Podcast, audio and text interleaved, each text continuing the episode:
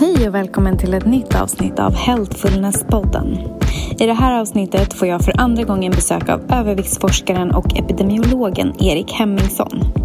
Vi pratar väldigt fritt i det här avsnittet om allt möjligt faktiskt, men framför allt så berättar Erik om begreppet forsränning och hur man med hjälp av tillit kan få ännu mer överflöd i sitt liv. Vi pratar också om nervsystemet och hur vi påverkas av att ständigt bli uppstressade av alla dåliga nyheter som pumpas ut i media. Podden sponsras av glimja.se. Igår hade jag en livesändning på min Instagram i samarbete med Glimja och de erbjuder ju noga utvalda produkter inom naturlig hälsa och skönhet. Så jag bad mina följare välja ut några produkter som jag skulle testa och en nyfunnen favorit bland skönhetsprodukterna var Benecos Natural Eyebrow Gel. Det är en helt vegansk produkt som är extremt prisvärd. Bara 69 kronor kostar den. Och jag kan säga att resultatet blev mycket bättre än med min gamla brow gel som faktiskt kostade flera hundra. Framförallt så skulle jag säga att de stora fördelarna med att handla på glimja.se är just att allt är giftfritt, ekologiskt och veganskt.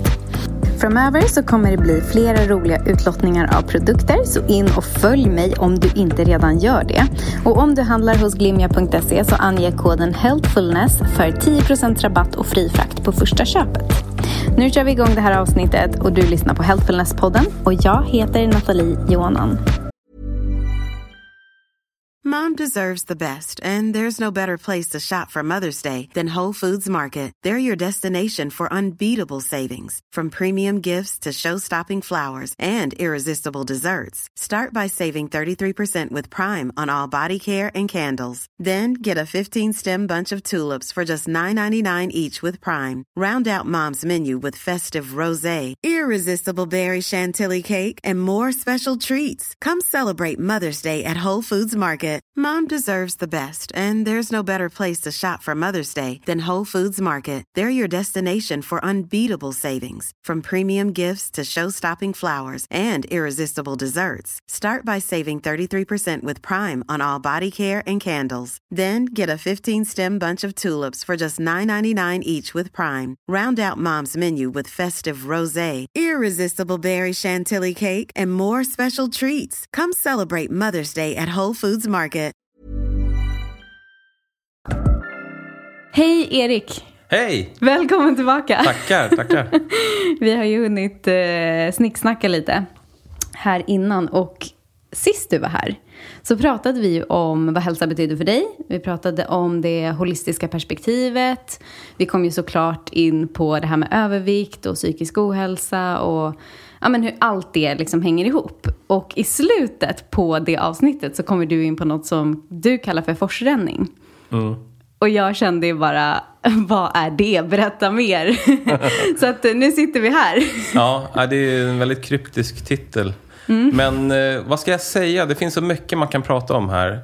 Men om jag ska försöka sammanfatta det så är det en slags livsfilosofi. Eller man skulle nästan kunna säga att det är en slags livsmetod. Mm. Eh, att försöka leva mer i någon typ av positivt flöde. Där det ena ger det andra som ger det tredje. Och där planer inte blir lika meningsfulla längre. Och man stöter på människor som man inte hade förväntat sig. Och man utbyter idéer och det, liksom, det händer saker så att det skapas saker som man kanske inte hade planerat eller tänkt sig. Och det blir så otroligt mycket roligare att leva på. Det är inte så mentalt utan Nej. det är ju att leva mer med hjärtat och att eh, lita på sin intuition och släppa taget. Så det Mm. Precis. är väl några av de delar som forsränning är för mig. Jag hör ju också, inte bara lita på sin intuition, också lita på livet. Alltså att livet bär en på något sätt. Jajamän, precis. Eh. Och liksom, du vet att man mentalt ställer om. Från det här, det som vi har lärt oss ifrån föräldrar och skola. Du måste jobba hårt. Ja, jobba hårt och svettas blod och du vet, ta i som tusan. Till att mer bli den här forsrännaren som är en person som, du vet, man tar hjälp av flödet av vattnet. Och det är kringelikrokar och det är fall ibland och ibland är det lugnare. Det är liksom en dynamik, en puls, eh, en rörelse som man helt enkelt hänger med i. Jag håller verkligen med. Och det, alltså, det du beskriver nu tänker jag mig är lite samma sak egentligen som inom kanske spirituella kretsar skulle kallas för klassisk manifestation. Mm. Eh, det kom ju en bok för några år sedan, The Secret. Ja. Kommer du ihåg den? Nej, jag har inte läst. Nej, men den är ju väldigt mycket så här the law of attraction och liksom just att det du, det du egentligen fokuserar på är det du manifesterar ännu mer utav. Mm. Um, så jag tänker att allt det här går liksom ihop i varandra på något absolut, vis. Absolut. Mm. Och eh, jag tror också det här med att man, att man bejakar sitt inre känslotillstånd. Ja. Och aktivt använder det och mm. vårdar det. Och eh, skapar de saker som man vill ha. Ja och tacka nej till det som där känslorna säger nej, så att säga. Den här magkänslan, eh, intuitionen att det här vill inte jag. Mm. Men som vi ofta ändå tackar ja till. Mm. Speciellt när vi är lite yngre, för då har man inte riktigt lärt sig att tacka nej till mycket ännu. Precis. Och så släpper man in sånt som man egentligen inte borde. Och då blir det svårare att skapa det som man verkligen drömmer om. Mm. Jag tänker också på så här, ofta när man pratar så här liksom löst kring saker, att man, så här, ja, men man berättar vad någonting innebär eller så, och framförallt när man pratar om sådana här saker så kan det verkligen låta så flummigt. Ja, jag vet. Ja. och då tänker jag mig så här, kan vi liksom konkretisera där du kanske också kanske kan berätta någonting från ditt liv där du känner att eller så här, sekunden eller stunden där du upptäckte forsränning, där du bara, nej men vänta, jag behöver inte hålla på med det mm. här. Mm. Det är svårt att hitta en enskild startpunkt så, men de senaste, jag skulle säga att jag styrde om mitt liv från säg, slutet av 2012. Mm. Så var det ändå någon typ av uppvaknande och jag, jag höll på med det som jag numera kallar för autobahn. Mm. Som är forsränningens motsats. Mm. Och det som vi ofta skolas i, att eh, vi ska befinna oss på autobahn. Det vill säga vid, det, vid den tidpunkten så var jag närmare mig 40 och det är en klassisk tidpunkt för att liksom ransaka sig själv och det man håller på med. Och man kan få ganska mycket så att säga, nudges från eh, inombords, så att säga. Att det här, borde du, det här skaver, det här är inte så bra. Mm. Och kriser är ju alltid bra på så vis. Att de, de tvingar ju oss att titta på oss själva och fundera på vad som jag borde göra annorlunda. Mm. Men autobahn är ju det här att vara karriärfokuserad, och det behöver inte i sig vara någonting negativt, men att man, man liksom verkar fram saker och ting. Man liksom, mm. Det är som att krama vatten ur stenen. Mm. Och man ska springa fortare, man ska vara mer disciplinerad. Man ska jobba hårt och man ska du vet, använda sin hjärna väldigt mycket, det här mentala. Mm. Göra det som förväntas av en, tänker jag också. Och så eller? kraven, mm. precis. För autobahn är ju så att säga det här väldigt... Det är ju känslokallt, eller man ska säga, nästan en avsaknad av känslor. Mm. Och eh, är, är någonting kul eller inte, det är ju helt sekundärt. Mm. Det, det, handlar ju om att ta sig fram och vara effektiv, som ju är vårt nya mantra, eller har varit det länge nu. Vi ska vara effektiva och producera. Mm. Och tänker så här, men är jag verkligen här för att vara effektiv och produktiv? Mm. Jag är väl här för att ha ett äventyr och ha roligt och utveckla mig själv. Mm. Och speciellt det här sista, att utveckla sig själv. Det är ju någonting som jag verkligen har kommit fram till att det är nog den största resan vi gör som människor. Mm. Att våga titta liksom inåt på det som inte är så bra och sen så riktar man lampan mot det här och sen så utvecklar man det. Man vänder det till någonting positivt och skapar på så vis eh, en slags ny version av sig själv. Mm. Som vi pratade om innan det här samtalet började, en metamorfos. Mm. Att eh, människor går igenom utvecklingsstadier hela tiden. Mm. Och eh, att vi blommar ut så att säga som fjärilar. Mm. Man gör den här metamorfosen eh, och det gör man via sitt inre arbete. Mm. Och, och skapar någonting som är så mycket roligare, så mycket mer meningsfullt. Mycket lättare på sätt och vis också. Mm. Och eh, naturligt. Mm. Och man slipper det här med utbrändhet. Och att man är trött och dåligt humör. och Ja, men du vet, man, är, man har liksom kört autobahn och så har man glömt att lyssna inåt. Mm. Och då, då kommer det en vägg där framme. Det är det vi ser ganska så ofta nu. Det är så roligt också att du säger just eh, att du var 40. För att igår mm. så pratade jag med några vänner och vi kom in på det här. Vi var många kvinnor runt 30 och så pratade vi om det här med den här uh, biologiska klockan som alla liksom säger att när du fyller 30 så kommer det som ett brev på posten. och där väldigt många, inklusive mig själv, har tänkt så här, nej det kommer det inte alls göra, inte för mig. och, och liksom, det gör det. Eh, och då pratade vi också om så här, hur är det för män? Har de någon biologisk klocka? Och då var det en lite äldre kvinna som sa det att så här, män kan ju liksom, vad ska man säga, reproducera sig hela livet. Så de har ingen biologisk klocka, men oftast runt 40 så har de en klocka som handlar just om det här med meningsfullhet. Mm. Och att, att man liksom känner att så här, bara göra det som jag alltid har gjort, bara leva på lite det du beskriver i den här motorvägen, autobahn liksom. Mm det ger inget längre. Och att man, att man börjar få en längtan till något mer. Mm. Och jag tror att man, det, är bra, det är en bra övning för oss att eh, fundera på vem var jag när jag var liten? Mm. För att den här, det här barnet eh, som, eh, som Jung och andra pratar om, det här inre barnet, jag tycker det ligger så oerhört mycket i det. Att det här inre barnet kanske inte råkade så himla väl ut alla gånger. Det var, det var tufft och så vidare. Föräldrarna kanske inte mådde så bra eller man kanske inte fick den uppmärksamhet eller vad man nu behövde. Och att eh, män är ju på många sätt ganska barnsliga. I liksom långt där inne. Ja. Så långt där inne så finns det liksom en busig femåring. Mm. Och eh, har man tystat ner det där och liksom ignorerat och lagt locket på och kört autobahn. För den där ungen är inte så bekväm så att säga där bak och, och liksom väsnas och busar och bråkar. Mm. Eh, då är det som att det vill komma fram. Det här har du liksom ja, ignorerat eller förnekat eller någonting. Mm. Och nu vill det här fram igen. Och det ligger som sprängkraft i det där. Mm. Och eh, jag tror kvinnor också är så här busiga, bråkiga, vill mm. leka och latcha. Eh, men ni, har, ni får hela tiden höra så här, men du ska vara en duktig flicka. Oh ja. Mm. Och eh, det, vad är det för någonting? Ja, det är liksom, då ska du förneka det här inre barnet, den som du faktiskt är mm. långt där inne. Och sen så ska du tysta ner dina känslor och göra det som är bra. Och vad är det? Ja, det är ju det som dina föräldrar eller omgivningen förväntar sig. Ja. Och då blir inte ni heller lyckliga. Nej.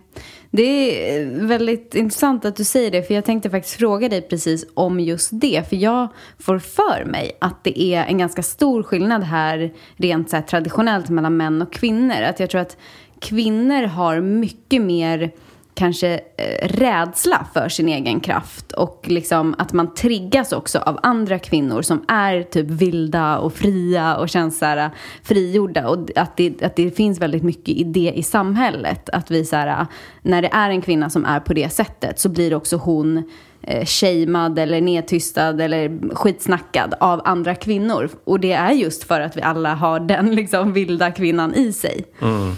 Mm. Och det är säkert samma för män på andra sätt. Men jag får för mig att det är mer rädsla och skam kopplat till det hos kvinnor. Medan hos män kanske det liksom tar sig uttryck på något annat sätt. Mm. Ja men det tror jag absolut. Och jag skulle vilja säga att kvinnor, nu, jag tillhör ju den andra sidan så att säga. Men Eh, ni har ganska jobbigt tycker jag på många sätt, eh, kvinnor idag. Ni, ni blir väldigt utbrända. Som, som epidemiolog kan jag ju tycka att det är mycket i kvinnans hälsostatistik som inte ser speciellt bra ut. Ja. Eh, och då måste man ju fundera på, bortom de här traditionella faktorerna som ja, det sociala och livsstil och så vidare, utbildning och sånt där. Så, så vad är det som gör att eh, så många kvinnor inte mår så bra idag? Och då tänker jag också att, att eh, det finns en sån enorm potential att hämta hem. Mm. Tänk om alla kvinnor kunde frigöra, och alla män också, kunna frigöra sin maximala potential, alltså sin maximala mm. skaparpotential. Eh, all den här inneboende kreativiteten som finns hos er. Mm. Eh, att släppa loss den istället för att springa runt i autobahn och vänta på lönen och kanske få semester nästa år.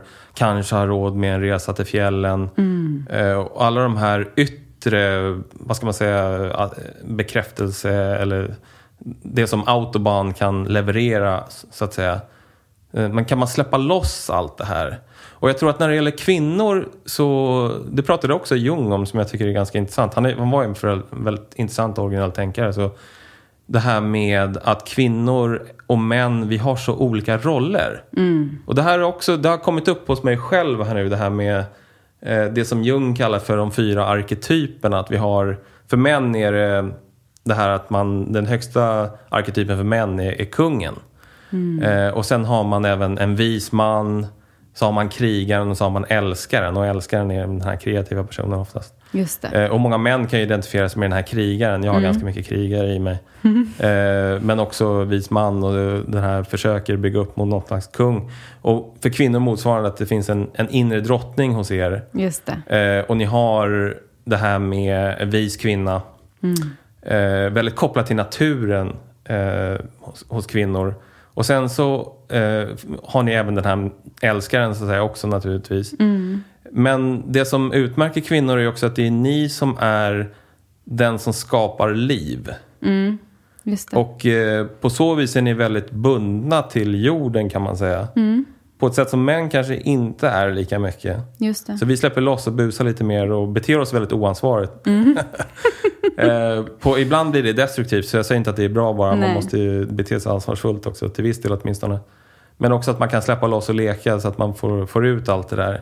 Men kvinnor, ni har ju också er fysiologi och det här med att det är kopplat till menstruation och barnafödande och att det är ni som står för livet och liksom det här närande. Eh, och när barnet är litet, att det här med familjen och att det är liksom den här... Ni är ju den här skaparkraften. Mer än vad männen är. Det är ni Ja. som skapar. Men männen försöker skydda er traditionellt så att ni kan stå för det här skapande. Och då har ni så att säga manifesterat en oerhört hög och vad ska man säga, fin potential hos er. Och jag tror att det är någonting som ligger i kvinnors undermedvetna, precis som att det kan ligga i mäns undermedvetna om att det här är någonting som jag vill. Det kanske inte är så uttalat eller välformulerat, men, men att ni ändå har det i det undermedvetna. Det, det där är väldigt intressant med de här arketyperna och liksom manligt, kvinnligt. Vad behöver vi för att må bra? Ja. Och för att nå den här högsta potentialen. Det finns massor att, att gräva i här. Jag tror också det. Och jag, just när du pratar om de här arketyperna så tänker jag mig alltså, väldigt mycket av det du pratar om med liksom utbrändhet hos kvinnor. Och det finns ju en så enorm obalans tror jag. Eh, inte bara hos kvinnor men liksom generellt i samhället. Vilket gör att vi hamnar väldigt mycket i våra skuggsidor och liksom de här grejerna där vi, alltså där vi inte är balanserade. Där vi inte riktigt s- ja, egentligen lever i vår fulla potential. Utan Nej, vi, långt ifrån. Ja, Långt ifrån. Och liksom höj blicken va, och se vad är möjligt för mig. Eh, och det är liksom, er potential är så mycket högre än männens här. För det är liksom ni som är de här skapandet av liv. Och eh, männen får, där spelar ju vi andra fiolen kan man säga. Fast det är ju liksom den här världen som vi har då är väldigt ma- maskulint eh, dominerad. ja, Och det kvinnliga får inte komma fram. nej, och någonting som slår mig det är också den här, tror jag, för det finns ju inte så mycket vetenskap kring det här, men den här väldigt negativa självdialogen som kvinnor utsätter sig själva för. Och eh, min bakgrund inom övervikt och det här med bantning och att det är så destruktivt. Det är ju någonting som många kvinnor verkligen brottas med, den här negativa självdialogen. att och man kanske känner sig ensam och du vet, man är inte, jag har inget stöd ungefär som man letar efter den här kungen som var är han någonstans. Eh, och ehm, ja, kommer inte så att säga, det, det, man får inte fram det som borde komma fram för att den här inre självbilden och den här dialogen är så negativ, är så toxisk. Eh, så att det, det fastnar där. Och jag tänker också att det kan ju vara två saker. Det ena tänker jag är att vi eh, som samhälle inte har lyckats få en bra balans. Både mellan liksom att, att... Jag tänker också att männen har en funktion i... Säg nu att kvinnor är den skapande kraften och liksom faktiskt skapar nytt liv. Då tänker ju jag mig att männen har en jättestor del i att eh, så här, skydda det livet och att liksom eh, på något sätt Precis. förädla eller ku- kunna liksom se till att vi kan ta hand om det som vi har skapat. Liksom. Mm, exakt, det är vår roll. Ja, Och eh, skydda vår drottning, så att säga. Att eh, ge henne det hon behöver för att skapa den magin som hon kan. Som bara hon kan. Jag kan den inte. Eh, och eh, då mår vi bra. Mm. Då mår männen bra. Vi har ju många män och vilsna män idag i samhället. Och Ah, oh ja. porträtteras som korkade, viljesvaga. Du vet, de är så långt ifrån sin inre kung de bara kan komma. Mm. Och frågan är också utvecklar de här destruktiva Mm. inre sidorna och fastnar i missbruk. Mm. Eller våld eller vad det nu är för någonting. Men det är bara att de har seglat fel. Och Mm. de har inte gjort det här inre arbetet som de borde göra. Mm. Och eh, då kan man ju hoppas att det kommer vid 40 då, men, men vissa kommer ju aldrig dit. Precis, får vänta ett tag till. Nej men det jag tänker också på det som Alltså att, kan det också vara att vi behöver hitta det inom oss själva? Alltså jag tänker på att män, eh, hur mycket ni än inte kan eh, producera barn själva så kan ni ju, alltså det finns ju en kreativ kraft, det du pratade om, den här älskaren. Att kanske också balansera de här arketyperna i sig själv. Ja. Och även hos kvinnor, att liksom kunna hålla ett space för sig själv. Att liksom vara kreativ, uttrycka sina behov. Alltså bli, gå kanske in i lite mer riktning och maskulina kvaliteter om du förstår Ja. vad jag menar. Bra Nathalie, det var, det var en grej som jag ville få fram faktiskt men som hamnade i bakhuvudet. Men eh, det här med att män har ju, det pratade också Jung om det här med eh, det feminina hos män. Det kallade han för anima. Och att vi behöver det för att må bra. Eh, och vice versa. Kvinnorna, ni behöver också en grad av maskulina drag hos er själva. Just det. Så att ni också... Att det blir en bra balans Att det där. blir en bra balans. Och, eh, jag, och jag tänker så här, eftersom jag försöker sätta kreativ, kreativitet i, i centrum i mitt eget liv på många olika sätt. Det kan ju ta mm, oändligt antal eh, former. Men eh, då tänker jag att då använder jag min, här, min inre anima, så att säga. Att min, min inre feminina kraft eller arketyp Mm. Precis. eller whatever. Men det är det som är det skapande. Mm. Det är där det växer, så att säga. Eh, En annan tyckte jag, för de av er som har läst Sagan om ringen som är en fantastisk bok. Eh, Tolkien var ju en otroligt djup tänkare. Det finns så många lager i den löken. Men i det här landet där, där hoberna bor, Fylke. Eh, där ju allting är grönt och frodigt. Det är ju som det är den feminina kraften som finns i Fylke. Och det är där allting startar så att säga. Och sen så går de ut på sina äventyr och så vidare. Men, men det här är väldigt grönskande, det frodiga, det livgivande. Det är där i Fylke. Och det, det kan man försöka tänka in i sitt eget liv så här. Ja, och jag tänker också att apropå, vi pratade ju lite innan vi började med inspelningen här om just det här med, för jag ser ju den här podden som ett väldigt så här, jag ser den, om, om, om jag skulle behöva ge min podd ett kön så skulle det vara en kvinna. Att Ja. liksom, det är ett väldigt kreativt projekt. Det är också ganska mycket så här, mjuka värden. Vi pratar inte liksom om så här, hur ska du lyckas i livet eller hur ska du liksom Nej. nå nästa karriär. Alltså det är väldigt mycket så här, hur mår vi bra? Hur kan vi hitta en balans i livet? Hur alla de här eh, som jag ser som ganska feminina egenskaper och även när jag har män i podden så handlar det ju alltid om att hur kan vi plocka tillbaka det här till på något sätt att må bra, må bra i oss själva, må bra tillsammans, skapa en bättre värld. Alltså det är väldigt mycket sån energi. Och just apropå det här med forsränning och att på något sätt bli bärd av livet så har ju jag känt att tidigare har jag hållit på med bloggande och konsultande och fota. Alltså jag har gjort så mycket saker som jag till viss del fortfarande håller på med. Men som liksom, det var som att här, när, jag försö- när jag var lite mer på autobahn-tänket. Att så här, vad är nästa strategi, vad är nästa steg, hur kan jag, hur kan jag liksom knäcka koden. Alltså det fanns ingen bäring i det. Medan podden var bara som att jag behövde liksom sätta igång och sen så var det, den bar sig själv på Ja, något sätt. precis. Jag behöver knappt ens leta gäster längre för att folk hör av sig till mig. Alltså Ja. förstår du att det liksom, det Exakt. finns, det är lite, sa, vi pratade igår om, eh, det var jättekul, så här, vad är skillnaden mellan manifestation och manu, manipulation? Ja. eh, och då så fick jag upp som en eh, metafor att liksom manifestation är som att det finns en karusell som redan snurrar och jag behöver bara hoppa på. Mm. Medan man, manipulation är liksom att jag själv ska dra den här karusellen med liksom min egen kraft. Ja, Och precis. det blir väldigt jobbigt. Jobbigt och det blir inte bra. Nej. Jag tror att om man kan släppa taget på det här med att man ska, så här, vad, vad är det som ska hända? om man släpper kontrollen över det och sen så går man på det som, alltså de tankar man får till sig eller det man känner är rätt. Och då spelar man ju på gehör mer. Det blir mer jazz av det så att säga. Därför att nu improviserade, någon här borta. Oh, då hänger jag på och gör det här. Och så är det som ett stort band liksom som spelar musik. Ja. Istället för att man har liksom väldigt noggranna noter och du ska göra si och du ska göra så. Det här med väldigt mekaniska. Jag tror inte människor är funtade på det viset. Och, och när vi är där inne på autobahn, då har vi ju förminskat oss själva. Liksom tryckt ihop oss till en, till en väldigt liten och på många sätt ganska patetisk varelse.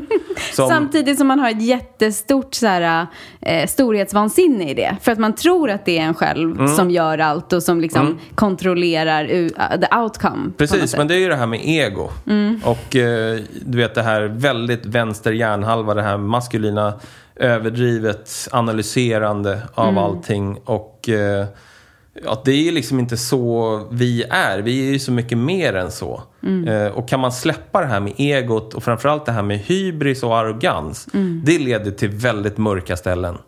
Alltså då är armbågarna så vassa. Mm. Och du, du, tappar din empati.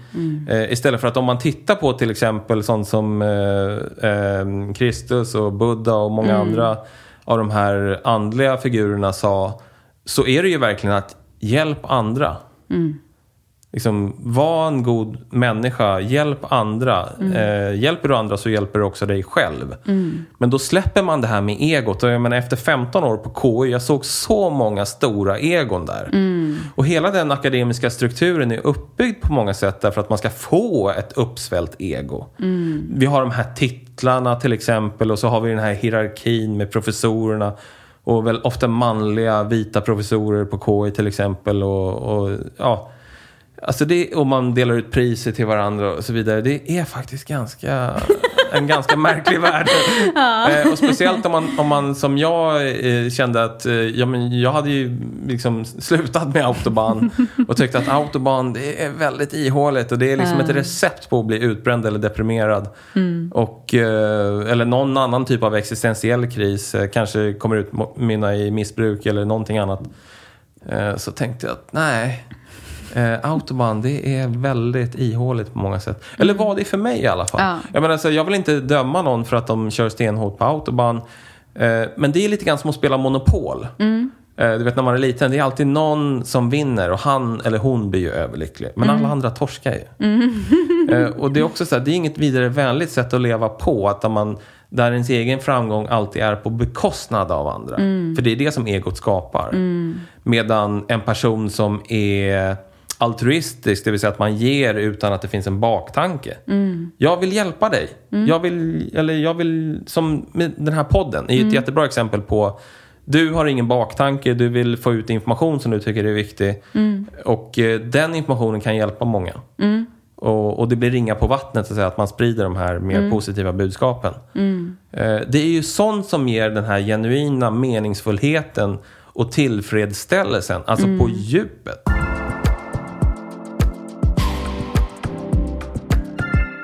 Podden sponsras den här veckan av Happy Ears. Happy Ears. Det är alltså glada öron och Happy Ears erbjuder strålningsreducerande produkter.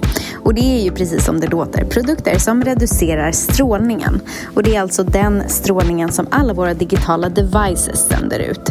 Den skyddar alltså kroppen genom att reflektera bort strålningen. Och det gör den med hjälp av en liten silvertråd som är insydd i deras produkter. Och vi vet ju inte exakt hur mycket eller på vilket sätt som all strålning påverkar oss. Men jag personligen föredrar att vara lite försiktig med all ny teknik och better safe than sorry. Min favoritprodukt hos Happy Ears är surffilten och den kan du ha när du till exempel sitter med paddan eller datorn i knät. Om du är nyfiken på lite mer exakt hur det här funkar så kan du gå in på Happy Ears Instagram-sida. Där visar de nämligen när de gör tester och eh, där visar de också att strålningen reduceras med 96-98% med hjälp av exakt den här surffilten. Förutom den här filten så kan du också köpa en mössa och mobilpåsar som du säkert kan förvara mobilen i. Så in och kika där. Och tack till Happy Ears. Alltså vi, jag bodde i Storbritannien, jag skrev min första avhandling i Storbritannien. Så där, var, där är det väldigt mycket det här sociala. Bara, Thank you, Mm, Eh, you're welcome, please. Som- Ja, som- det är mycket mer uppe dörren. artighet. Oh ja. Och det är så här, det är, vi saknar den här vänligheten. Det är också så här, jag vet att när Stefan Einhorn skrev sin bok Den här konsten att vara snäll. Tänkte så här, men det är ju så självklart. Men det blev ändå så här jättesäljare. Och han, jag tyckte han gjorde det så bra. Att liksom, Han pratade också om det här med att hjälpa andra utan baktanke. Det här med altruism och du vet, släpp taget och bort med egot. Och, och se till vad Men utan att så att säga utplåna sig själv. Det. För det, det är också många kvinnor som tar på sig den rollen att Man ska alla liksom andra bort, ska må bra. Ja, och, och då blir det ju också i det, upplever jag, att där, man- där man tappar balansen är att jag måste förinta mina egna behov Precis. för att kunna tillgodose andras behov eller det andra behöver. Och det, alltså, de hänger ju inte ihop på det sättet. Nej. En, en riktig, speciellt mammor då, som den här mammafiguren sätter ju gränser. Mm. Och eh, lite grann som fågelmammor sparkar också ut ungarna ur boet. Ja, Istället för att ha de här patetiska... Snacka om att sätta en gräns. Ja men typ så här, du vet, ut i livet och visa att du litar på dina barn. För jag tror att det är mycket rädslor, att de känner så här, men herregud, vad ska min, kommer de klara sig där Mm. ute? Men det är ju liksom deras egna rädslor. Det finns ju många papper som gör det här felet också. Ja. Eh, Och blir överbeskyddande. Mm. Och sen så mår de dåligt själva därför att de lyssnar inte på den här inre rösten. Men det, de gör inte sina barn någon större tjänst här tror jag. Nej, och jag skulle också säga, det brukar kanske inte jättemycket i förälder-barnrelation, för jag har inte så stor erfarenhet där, men i, i relation, alltså så här, partnerrelationer och vänskapsrelationer, där tycker jag nästan att om du inte uttrycker dina behov, då också tar du ju ifrån den andra parten, alltså egentligen gåvan av att få ge dig någonting. Ja, gåvan visst. av alltså för det finns ju också något jätte, en, en väldigt så här, ehm, vet nästan inte hur jag ska förklara det, men det finns en kraft och en väldigt fin upplevelse tycker jag i att få ge. Oh ja. Och det tar man ju ifrån folk om man liksom inte uttrycker vad man behöver eller inte liksom är helt ärlig med vad man egentligen vill ha. Här är ju ett tips till alla män. Vet, att ändå ge sin eh, flickvän, fru, någonting. Eller mamma. Det finns ju ett sånt här oerhört, eh, tycker jag, fantastisk berättelse om att Ja men ger man en kvinna ett hus då skapar hon ett hem. Just det. Och det är det här, och ger man henne i det här fallet då en spermie så skapar hon ett barn. Och så här, wow. Eh, och eh, ger man henne några matkassar då skapar hon en middag liksom. Eh, jag tycker i och för sig att det är bättre att laga mat tillsammans. Va? Men liksom bara, jag tyckte det var så oerhört hjärtevärmande berättelser om liksom, ge och få tillbaka mer ändå. Ja. Att det är så det funkar istället för att hela, folk hela tiden bara tar och liksom så här, jag tar. Så här, men du blir ju inte lycklig av det. Nej. Jag tänker på den här otroliga girigheten som finns där ute. Eh, som snabbmatsindustrin till exempel, som jag bråkar med. Liksom, de skapar bara elände och ohälsa. Så jäkla oansvarigt. Och eh, för vad? För pengar. Men vad sorgliga ni är. Det är patetiskt. Så ut och gör nytta i världen istället. Och hjälp någon. Jag menar, är det rimligt? Det, det produceras ju ungefär en miljon petflaskor per minut. Det är helt Och galet. samtidigt så haven håller på och storknar av all nedskräpning. Ändå tillåter vi det här. Det är vansinne. Och det är också så här, men vad, vad kokar det ner till? Och det har jag tänkt mycket på. Men det är girighet och det här oempatiska. Det är nästan psykopatiska hos många människor som bara tänker på sig själva. De är helt fast i det här egot och kan inte se eller känna den här glädjen inombords. Som sådana som du och jag känner när vi bara får ett leende på bussen eller hjälper någon. Vad det kan vara. Det är, liksom, det är det det handlar om. Ja, men och det här är så för jag har ju också en sån här grej i mig att jag blir så här att om någon säger någonting positivt om mig, då blir, har jag nästan ett behov att vara så här, fast jag är ju verkligen inte perfekt. Vem är det? Vem ja men precis, det? vem är det? Men, men jag tror också att, för, för jag kan verkligen, alltså framför allt tror jag när jag, jag har ju ganska mycket vänner som håller på mycket med så här loppis och recyclar och jättenoga med sophantering och det kan jag säga tyvärr är min svagaste punkt och där kan jag också just när du nämnde psykopatiskt. Alltså jag kan säga att jag är helt avstängd nästan inför vilka konsekvenser mina typ sopor eller eh, min konsumtion av kläder eller alltså det, det är ett område där jag har en ordentlig liksom blind spot där jag inte är i empati med vad jag skapar eller vad jag liksom eh, och det ja, har, jag, har jag egentligen ingen aning om varför det har blivit just så men, men men precis som att jag har det på det området så finns det ju människor som har det på liksom andra områden. Och Ja. jag tänker om, om jag, eller om, om en person som då är ägare av McDonalds, en, en McDonalds-butik, då har ju de förmodligen samma blind spot, säger vi nu,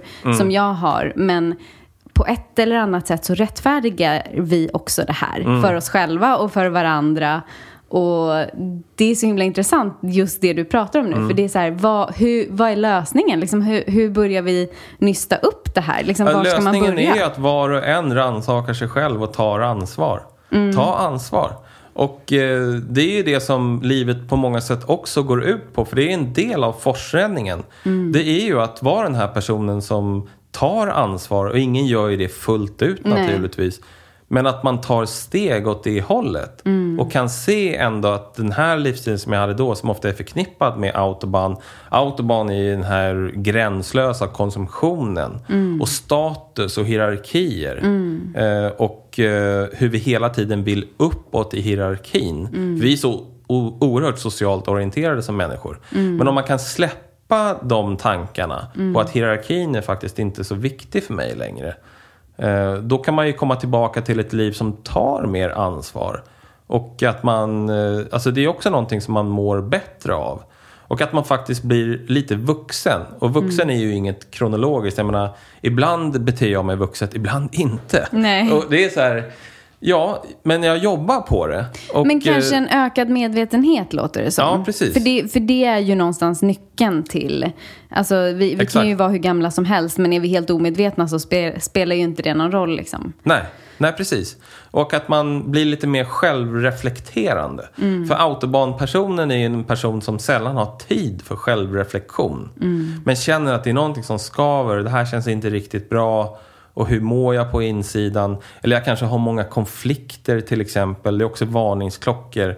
Eller jag är inte så kreativ som jag borde vara. Eller de- jag har ju en massa drömmar men de vågar jag ju aldrig omsätta. Eh, och eh, ja, nej du är fast på autobahn. Liksom.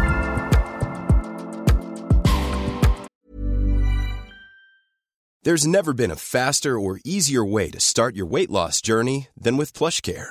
PlushCare accepts most insurance plans and gives you online access to board-certified physicians who can prescribe FDA-approved weight loss medications like Wigovi and Zepbound for those who qualify. Take charge of your health and speak with a board-certified physician about a weight loss plan that's right for you. Get started today at plushcare.com slash weight loss. That's plushcare.com slash weight loss. plushcare.com slash weight loss. Mom deserves the best, and there's no better place to shop for Mother's Day than Whole Foods Market. They're your destination for unbeatable savings, from premium gifts to show-stopping flowers and irresistible desserts. Start by saving 33% with Prime on all body care and candles. Then get a 15-stem bunch of tulips for just $9.99 each with Prime. Round out Mom's menu with festive rosé, irresistible berry chantilly cake, and more special treats. Come celebrate Mother's Day at Whole Foods Market.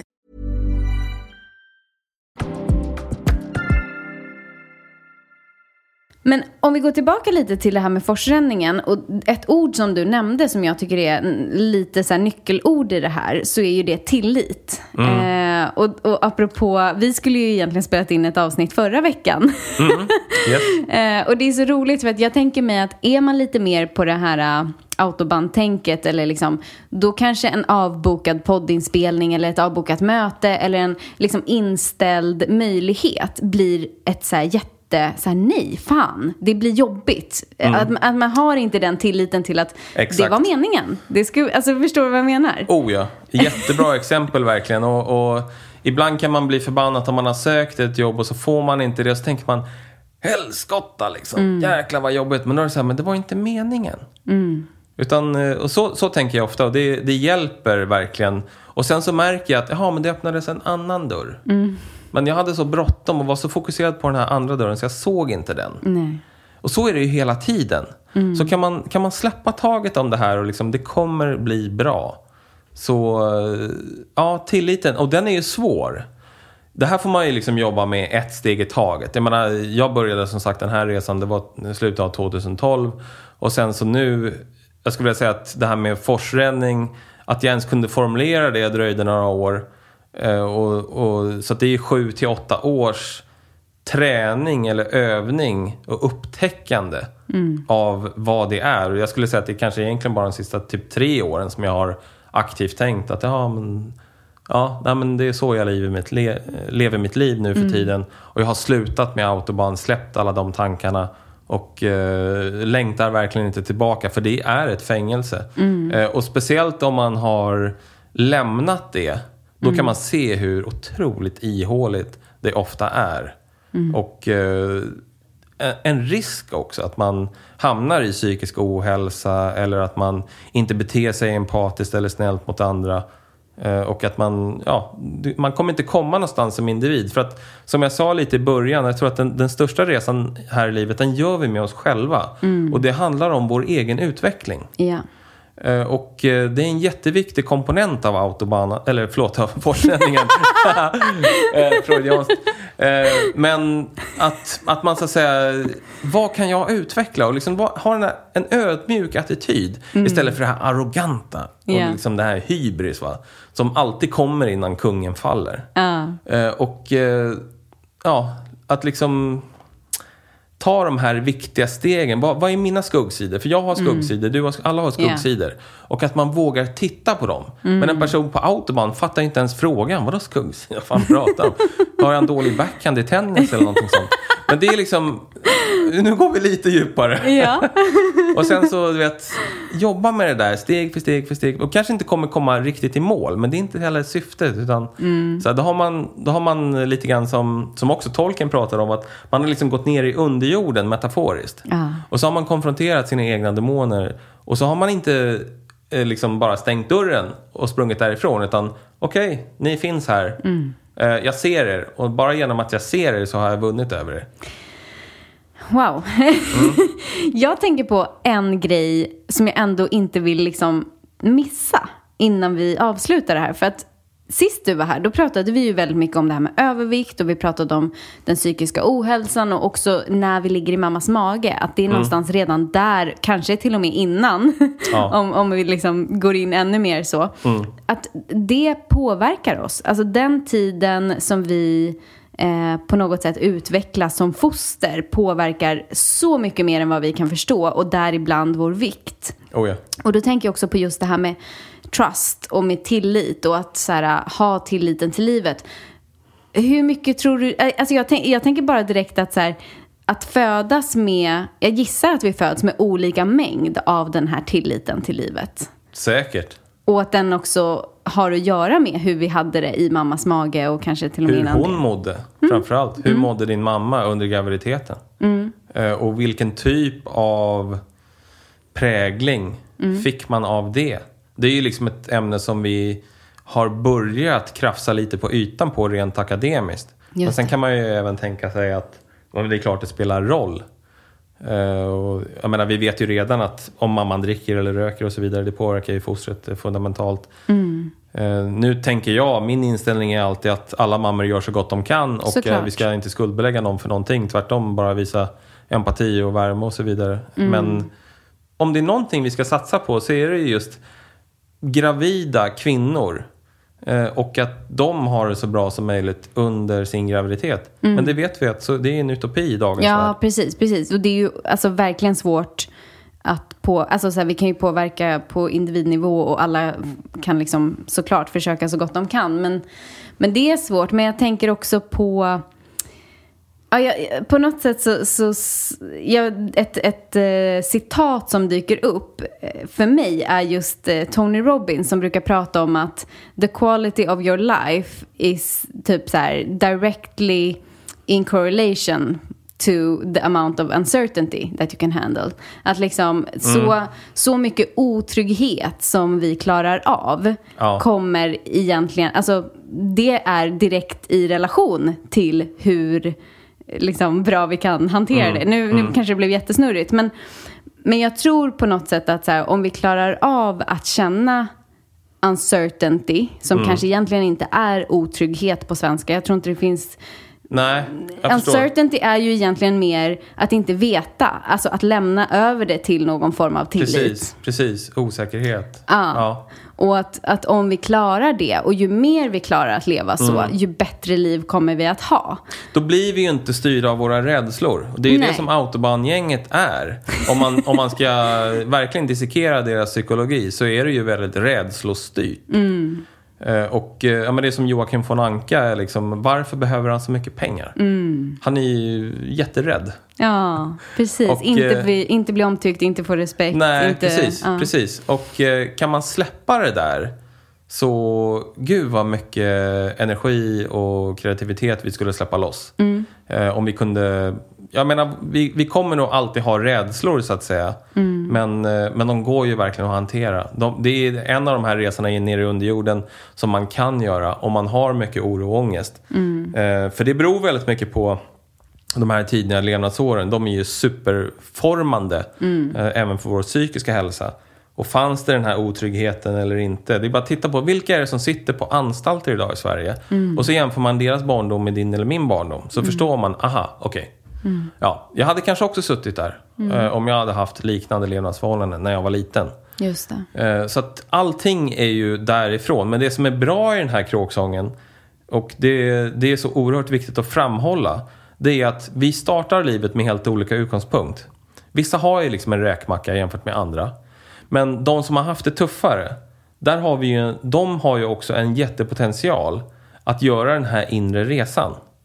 Att verkligen ta stora kliv i sin egen utveckling som individer. Och det tänker jag, det är ju ändå det största och häftigaste. Eh, och har man hållit på med forsränning så då uppskattar man ju det ännu mer. Men sen gäller det också att man inte är så traumatiserad så att det här med forsränning är så att det blir ett sånt abstrakt koncept så att man kommer aldrig dit. Just det. Utan det handlar bara om eh, autobahn fast i liksom den här mest destruktiva delen av autobahn. Eh, och eh, ja, Det, precis, där, där tänker jag också, jag har jobbat jättemycket faktiskt senaste månaderna när det gäller mig själv och min egen, vad man nu vill kalla det för, utveckling eller sådär. Men, men främst skulle jag väl säga kanske att det är terapi och det är med nervsystemet.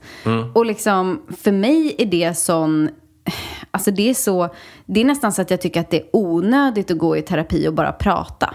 Alltså efter att ha förstått hur mycket nervsystemet spelar roll. Alltså Ja. att sitta i ett samtal med ett superaktiverat eller liksom stressat nervsystem, det, är ju, det ger ju ingenting. Du kan prata hur länge du vill, det kommer inte bli Nej, bättre. nej. Man måste lära sig, eller på något sätt, vissa har ju aldrig ens upplevt det, att få eh, liksom lugna sitt eget nervsystem. nej.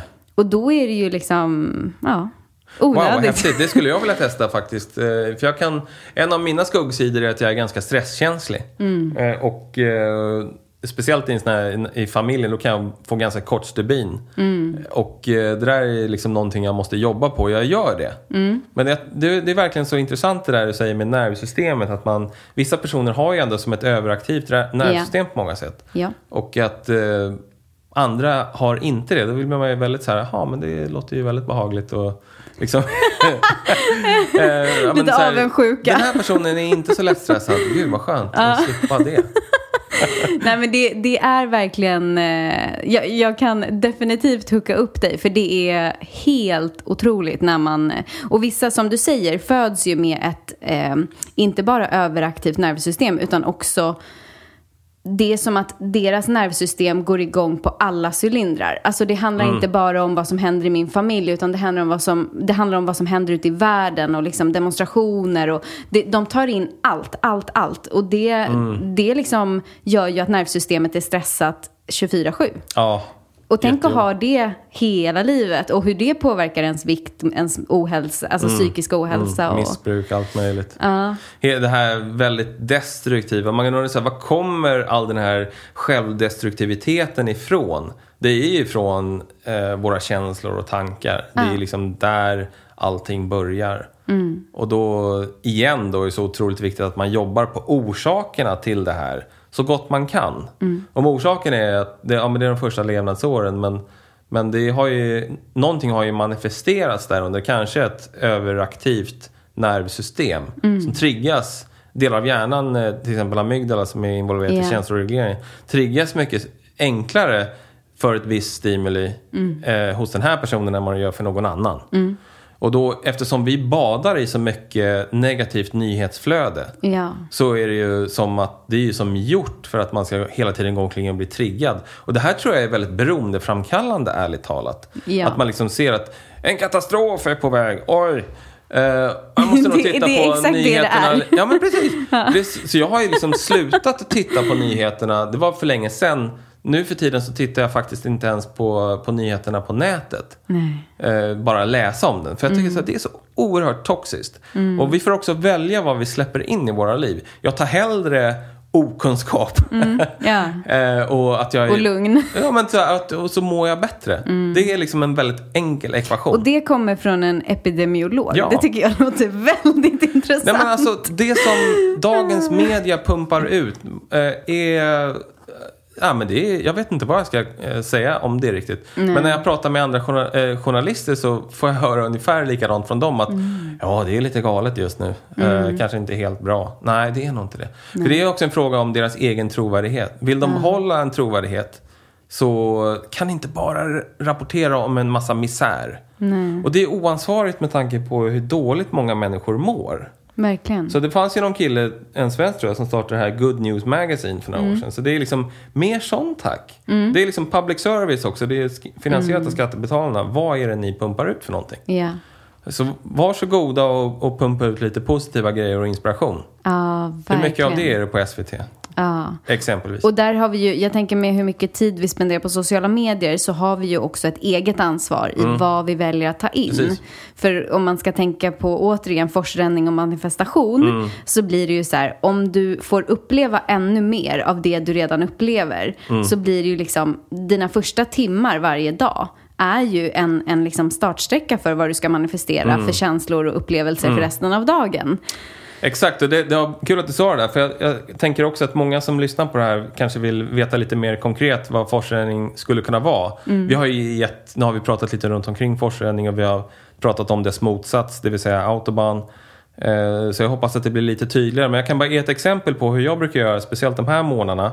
Eh, Så jag vaknar, så går jag ut i trädgården. Nu är det så otroligt fint väder i Stockholm i juni, det blir inte vackrare. Så har jag pressat ett glas med apelsinjuice och grapefrukt. Det är otroligt gott kombination. Eh, och sen så bara lyssna på bra musik en lugn morgon och verkligen så här, vara väldigt kräsen med vad jag släpper in. Och du vet, välja den här bästa musiken liksom som jag tycker är bäst just nu.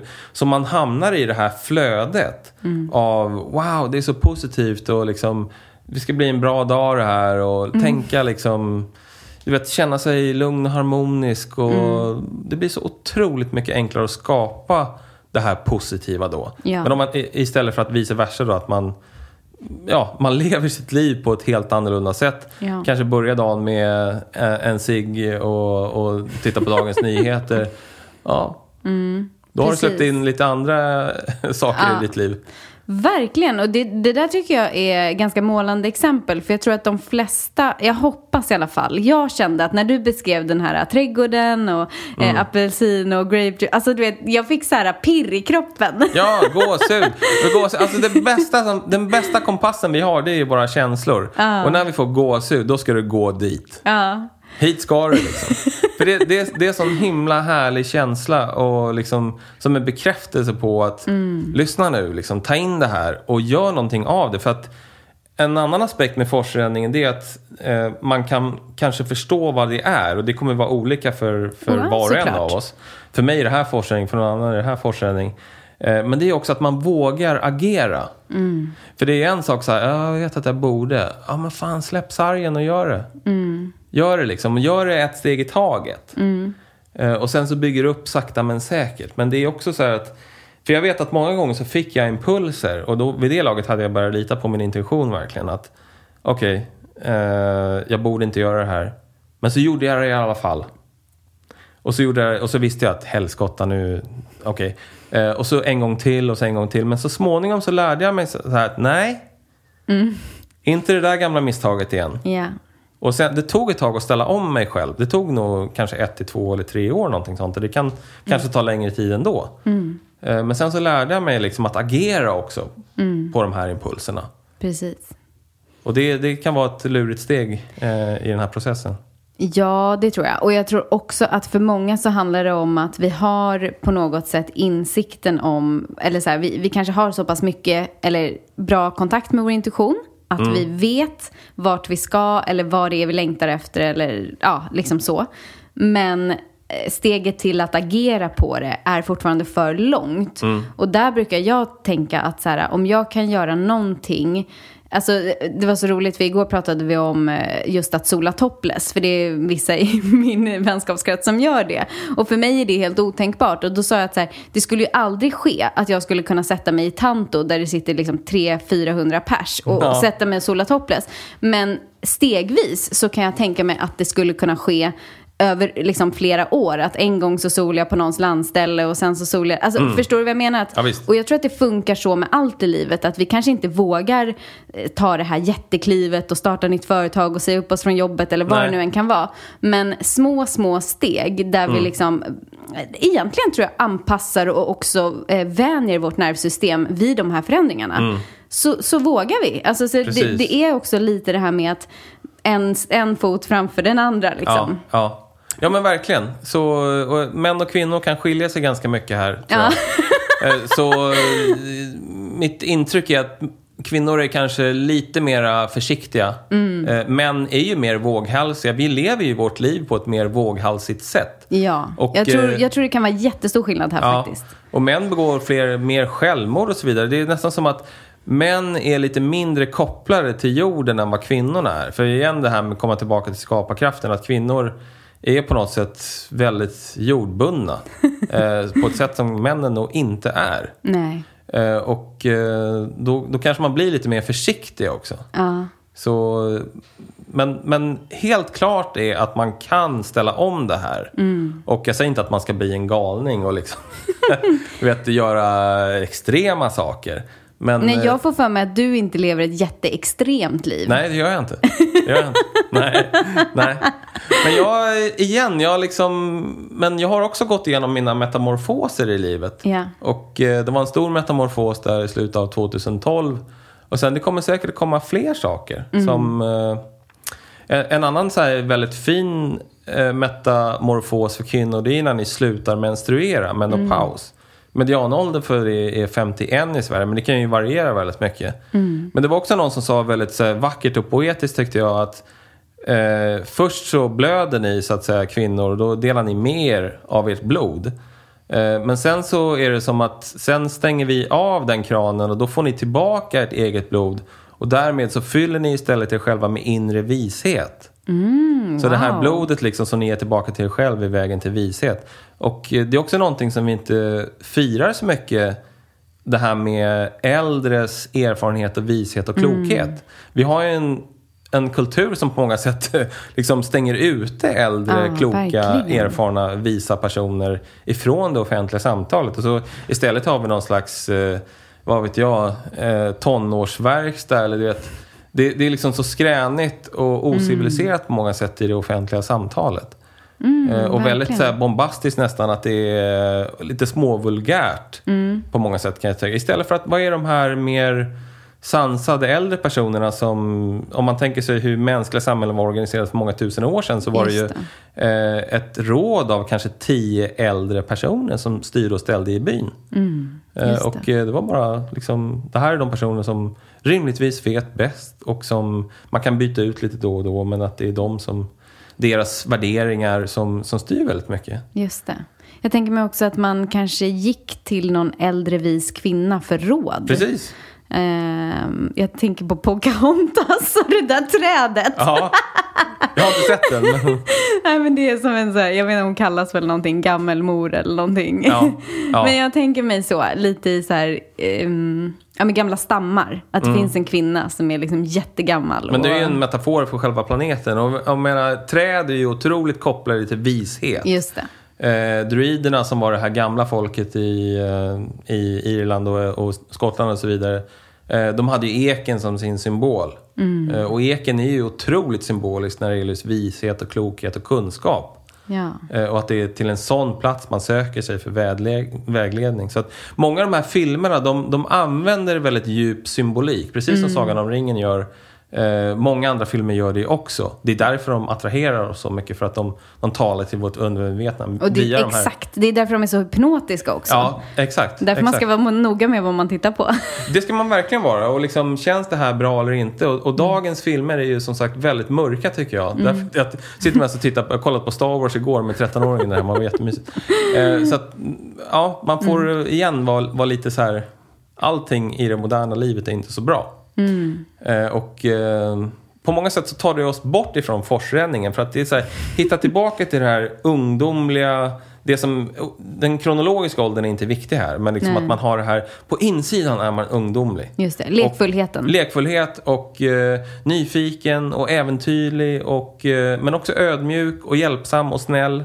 Och sånt där som är otroligt fina mänskliga egenskaper. En klok, erfaren person är ju sådana som låter andra vara sig själva. De ska inte bli kopior av sig själva. Man kan se föräldrar, man tycker så här, barnen ser exakt likadana ut. Och då ja. nej. Eh, alltså låt dem vara sig själva och liksom lita på dem.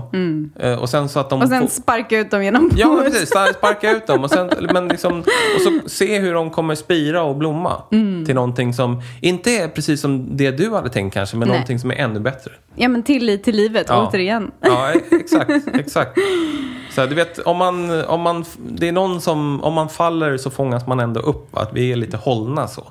Exakt. Eh, Och att vi får lita på det. Vi kommer inte svälta ihjäl. Liksom. Nej, Det, precis. det kommer att ordna sig. Tusen tack, Erik. Tack själv. Det är alltid lika kul att prata med dig. Ja, detsamma, detsamma. Tack.